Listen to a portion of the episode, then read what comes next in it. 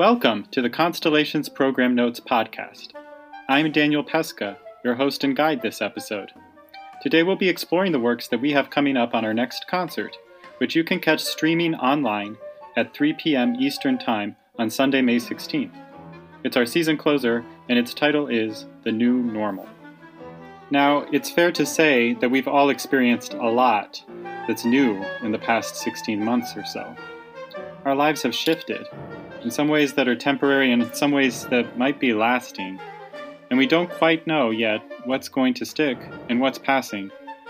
In short, it's a transition, and our sense of what's normal is way off center. That's a scary thing, to be sure, but it's also a moment full of potential. And the music we're going to hear in this concert is all about exploring potential, finding new ways forward. We have two innovative chamber groups joining us the New York City based Jack Quartet, who have made the creation of new music their mission as an ensemble, and the Illinois based berimbau Sextet, Arcomusical. Today, I'll introduce the works Jack Quartet is presenting, and then we'll hear from Arcomusical's founder, Greg Beyer, about his ensemble and the music they'll be sharing with us.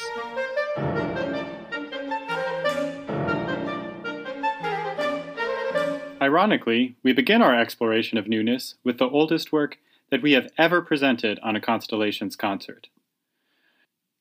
The Rodericus work Angelorum Psalat was likely composed in the late 15th century. Goes to show you that the spirit of innovation, the spirit of newness, is always with us, always has been with us, in many times and in many places.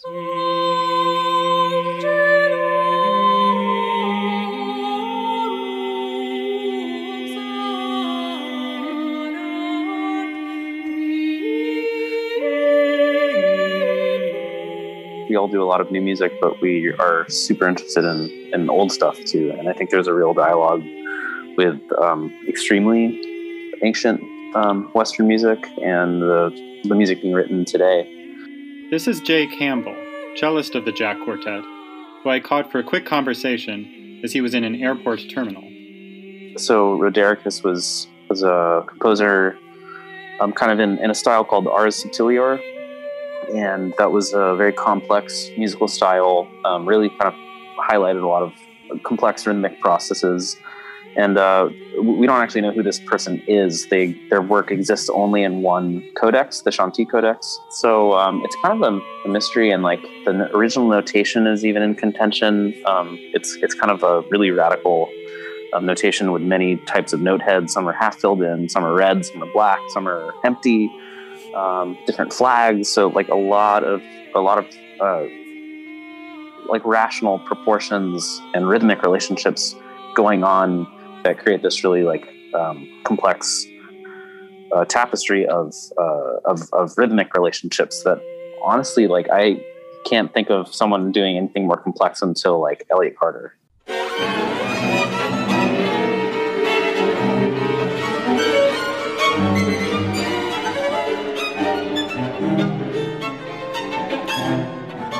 Elliott Carter was an American modernist whose work involved these notoriously mind bending complexes of superimposed pulse streams. But in this Rodericus piece, we see some of those same techniques being used, but in a much different language. Our violinist Chris Otto took this piece, which is originally a two line uh, song, uh, which you hear in the, in the, first violin and the viola line. Um, he took the song and basically highlighted the rhythmic underpinning of each line because when you just hear it as this melismatic song, you don't actually hear the uh, you don't hear the pulse underneath. It sounds like it's very free and, and lyrical, but you don't actually hear um, just how um, complex the real uh, rhythmic relationships are. So he adds pizzicatos in the second violin and the cello um, to basically reveal the rhythmic structure underneath. As a listener, I love the moment when the second violin and cello enter with their pizzicatos. Like Jay says, the original song sounds so free, has this wonderfully fluid motion, especially as played by Jack. But then suddenly this pulse is there, and it's like you can hear the scaffolding behind it.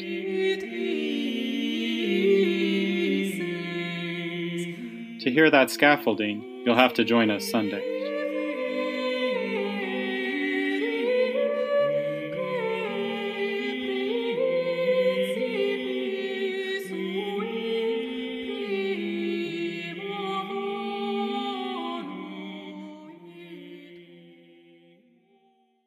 From Rodericus, our program today jumps ahead about 500 years, all the way to the United States in the 1930s, to the remarkable string quartet of Ruth Crawford Seeger.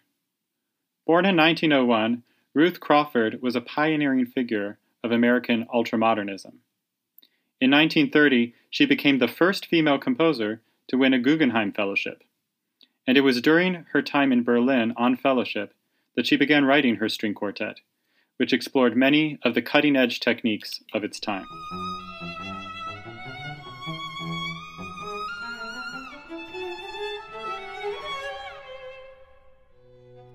The piece is in four very concise movements that altogether are about 10 minutes in length.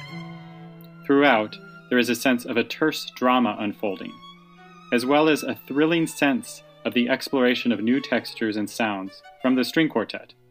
Sounds and textures that would have ramifications for the development of quartet writing for generations afterwards.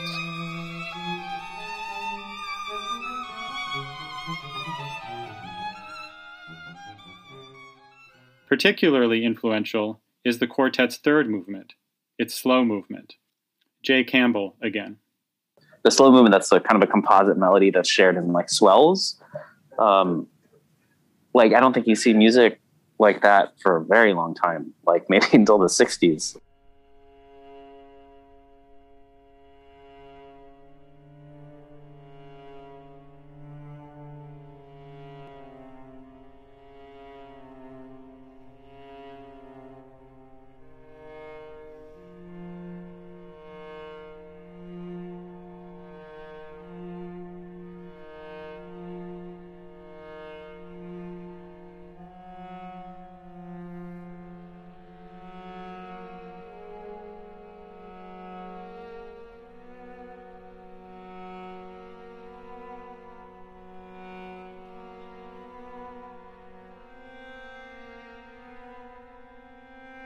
This movement put Crawford on the map, becoming her best known work.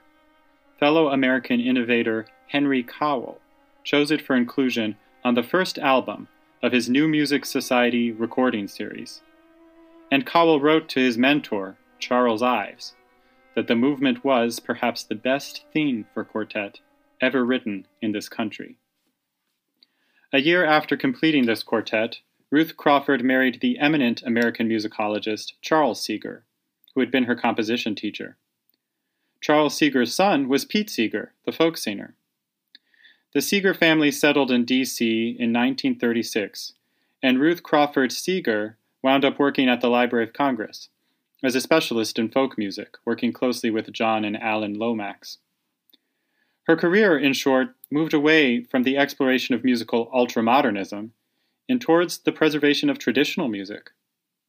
Her quartet thus stands as perhaps the most lasting tribute to her unique voice.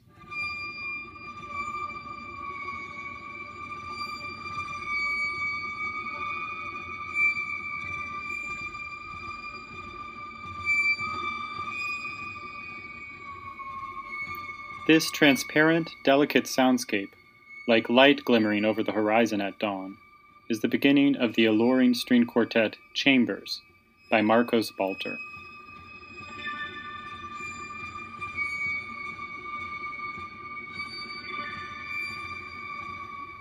As in the slow movement of Ruth Crawford's quartet, this opening of Balter's work foregrounds the texture and color of the music, so that those elements are of equal importance to more traditional qualities of music, such as melody and harmony.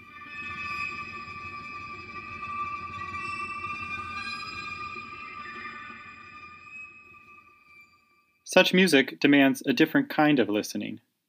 I find Balter's title, Chambers, richly evocative. These are like different sonic environments or spaces that we, the listeners, are guided through. Each one of the three movements of this piece is distinct and meticulously made, and gorgeously played by Jack.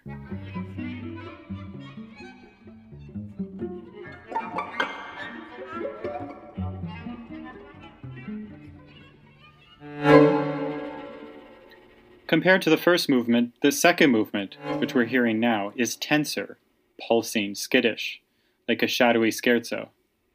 It is very different from what we heard in the first movement, but also very much the same voice.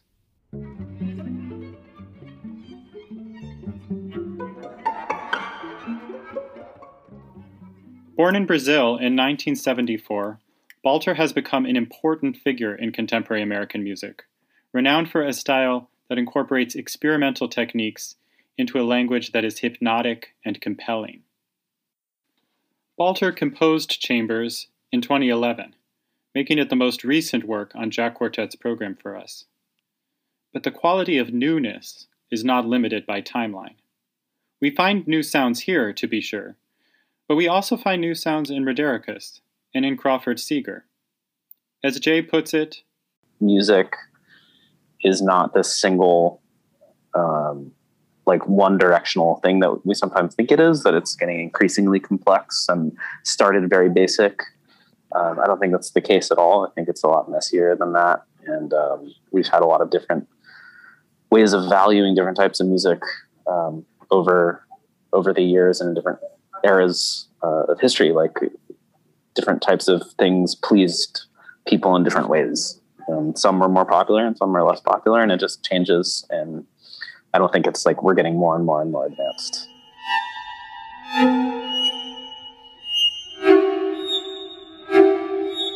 The new, the unfamiliar, that which fascinates or thrills. We can find this in art of all eras and from all places.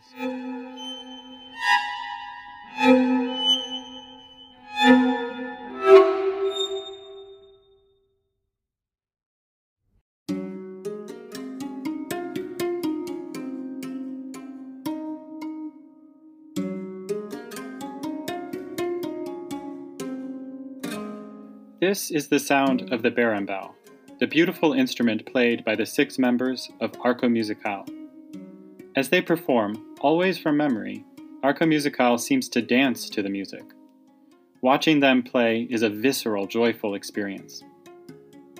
I sat down for a chat with the founder and artistic director, Greg Beyer, and he was generous enough to give an interview rich in information about the instrument, its origins, the ensemble he runs, and the music they will be playing for us Sunday, a brand new piece by Chicago composer Matt Ulery.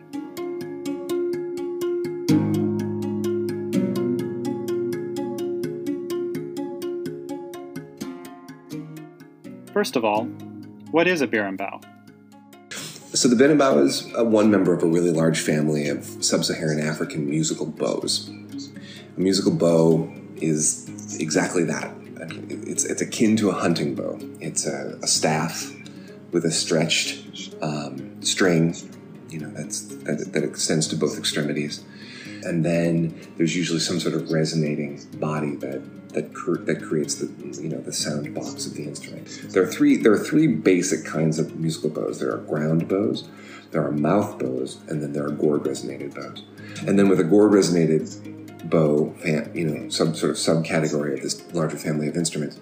Um, there are there are two two subcategories of the of the of the of the gourd resonated bow. There's what's called a braced bow and an unbraced bow. The berimbau belongs to the braced bow family, and in the braced bow family, you have a you have a a kind of a cord um, that runs through the, the gourd and around both the staff and the wire, and it divides the wire into two uh, smaller segments, right? And so where you put the gourd up and down the length of the wire will create different musical results as a, as a result of the mathematical relationship between those two lengths, right? So we're talking about ultimately we're talking about really simple whole whole number ratios that create musical intervals it's it's a it's been fun for us because it's a it's like just intonation. It's like Pythagorean tuning. we, we, we don't refer to our major third instrument as a major third instrument. We talk we call it the five to four. nice. and, you know, we call we call the perfect fourth instrument the four to 3 uh-huh. You know, we call the major second instrument the nine to eight. You know, it gets it gets it gets you know sort of compounds on itself.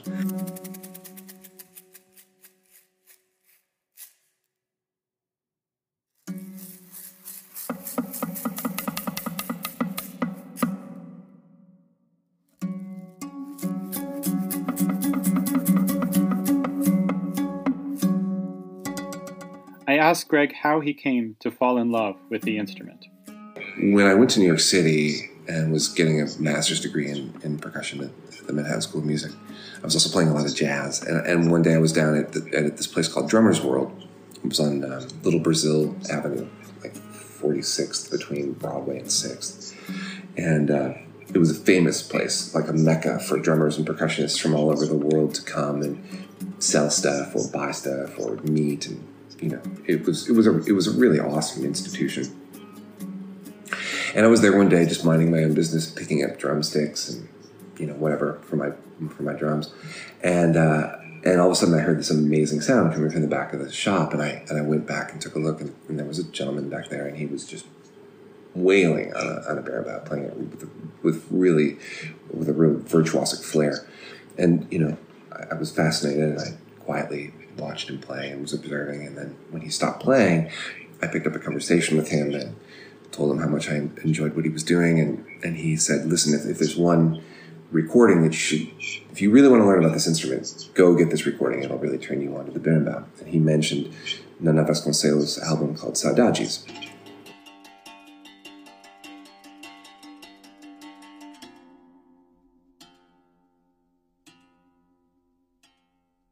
So this was in the late '90s, and I, I made a beeline from Drummers World to the Tower Records that was like less than two blocks away at the time. And I found the record and I got on the subway and I went back up to the, the Bronx and I, I put it I put the thing on my on my player and oh I, I was just that was it for me. It was it was it was you were smitten. It, oh yeah, it was exactly.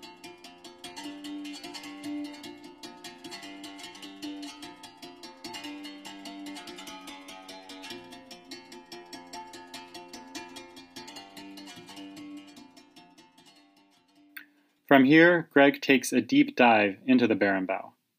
He finds a teacher in New York, he commissions many, many composers to write for the instrument and for him, and he winds up writing his doctoral dissertation about it, not just on how to play the berimbau, but on its history, about its deep roots in African musical traditions. I ask him about these origins of the instrument and how it is traditionally played. The common practice in Africa is that the instrument is a solo instrument. It's an instrument that's played either in a, in a pastoral setting um, as a way of sort of passing the time while you're herding cattle.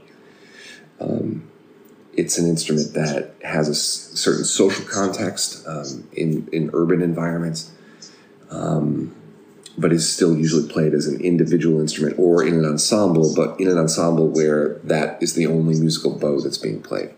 These instruments were brought to Brazil through the slave trade and in Brazil, the berimbau developed a particular association with the martial arts practice known as capoeira.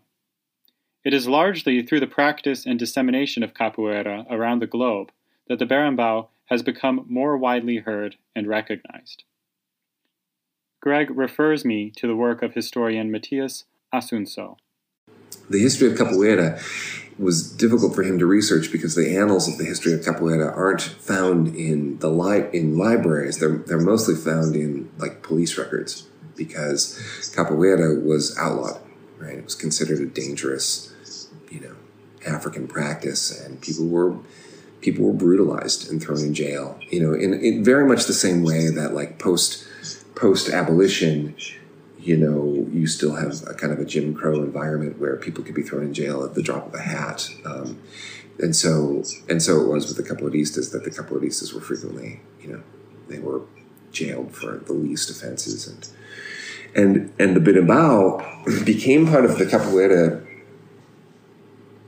you know, cosmology, so to speak, and it, it, you know they really have a synergistic relationship. If, if the berimbau hadn't found capoeira and the capoeira hadn't found the berimbau, I think neither one would still really exist today. But but capoeira helped disguise the practice of capoeira and its violence because it could be musicalized and turned into you know it could be it could be disguised more easily as a dance, something harmless.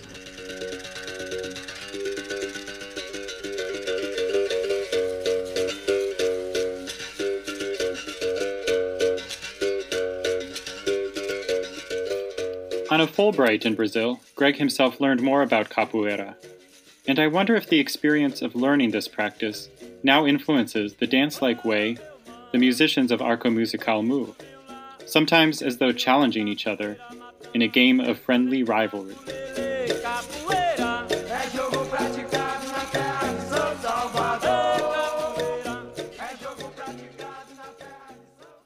Arcomusical is playing for us a large, brand new work by Matt Ulery, and I asked Greg to introduce the composer to us. Greg is effusive, to put it mildly. Matt is a genius. He's a he's a bass player by trade, bass player and a tuba player, tubist. Um, and he's you know he lives in the jazz world, but he is a composer of some really deep rich, meaningful, intense, melodic, emotional musical landscape, landscapes. And we just couldn't be more thrilled.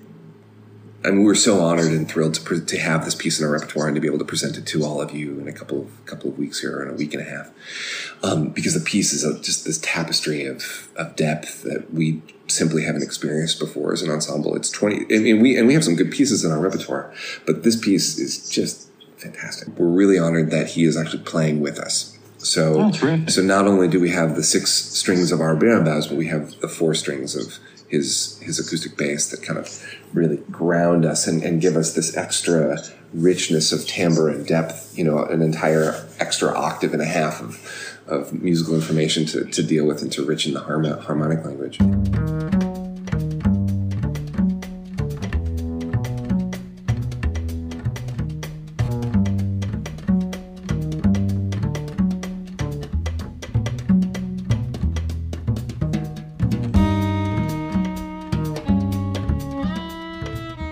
What's really awesome about his musical language is that his harmonic understanding is just oh, it's just exquisite, you know. And he is deeply inspired by um, Eastern European uh, musical forms and musical styles, and he studied the music of Bartok, for example, and has and he and he knows something about like the Balkan you know wedding dance musics and that and has played some of that stuff and he's he's just he's just he's so talented and so sensitive and he absorbs so much musical information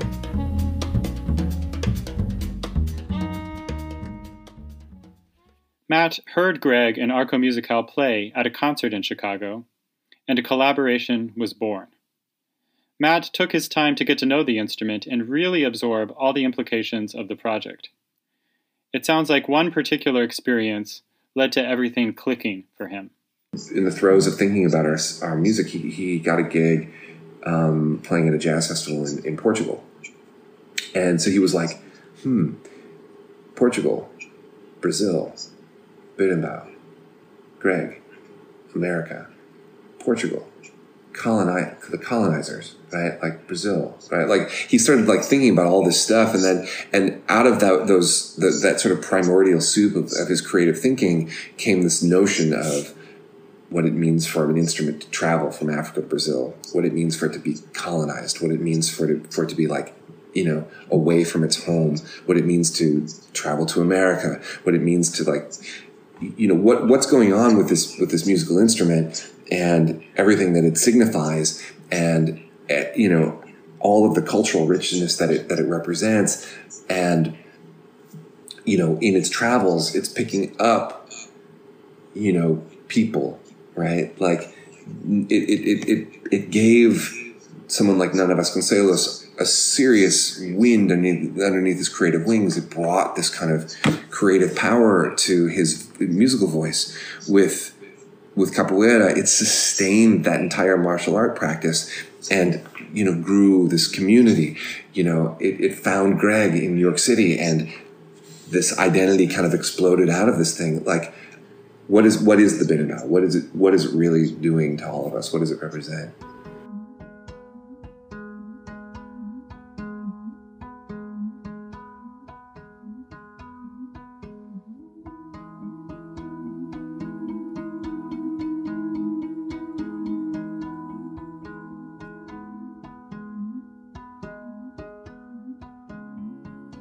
And so I, feel like the dance that I have with the berimbau is one of joy and humility and respect. And it's not about me or any one of us playing, it's about us. And it's about what happens when we play this music together and and uh, and the kind of joy that we feel by virtue of of playing together.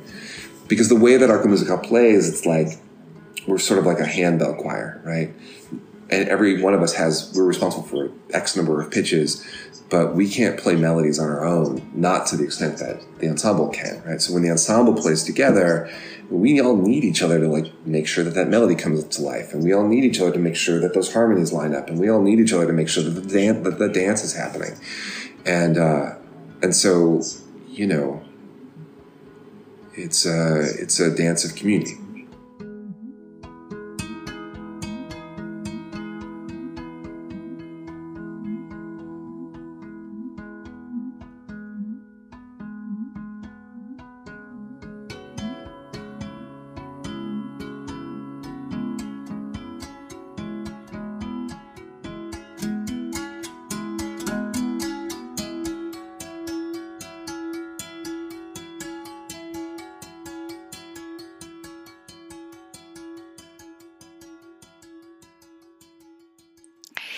Thank you so much, Daniel, Greg, and Jay, for sharing your expertise with us. And thanks to all of you for listening. We hope you can join us at www.constellationsmusic.org on Sunday, May 16th at 3 p.m. Eastern for our final virtual concert, A New Normal. And be sure to stay after the concert for our exclusive Zoom reception with the artists hosted by Daniel. If you can't make it on Sunday afternoon, you can always catch an on demand replay of the performance on our website for 72 hours after showtime. Thanks again and see you soon!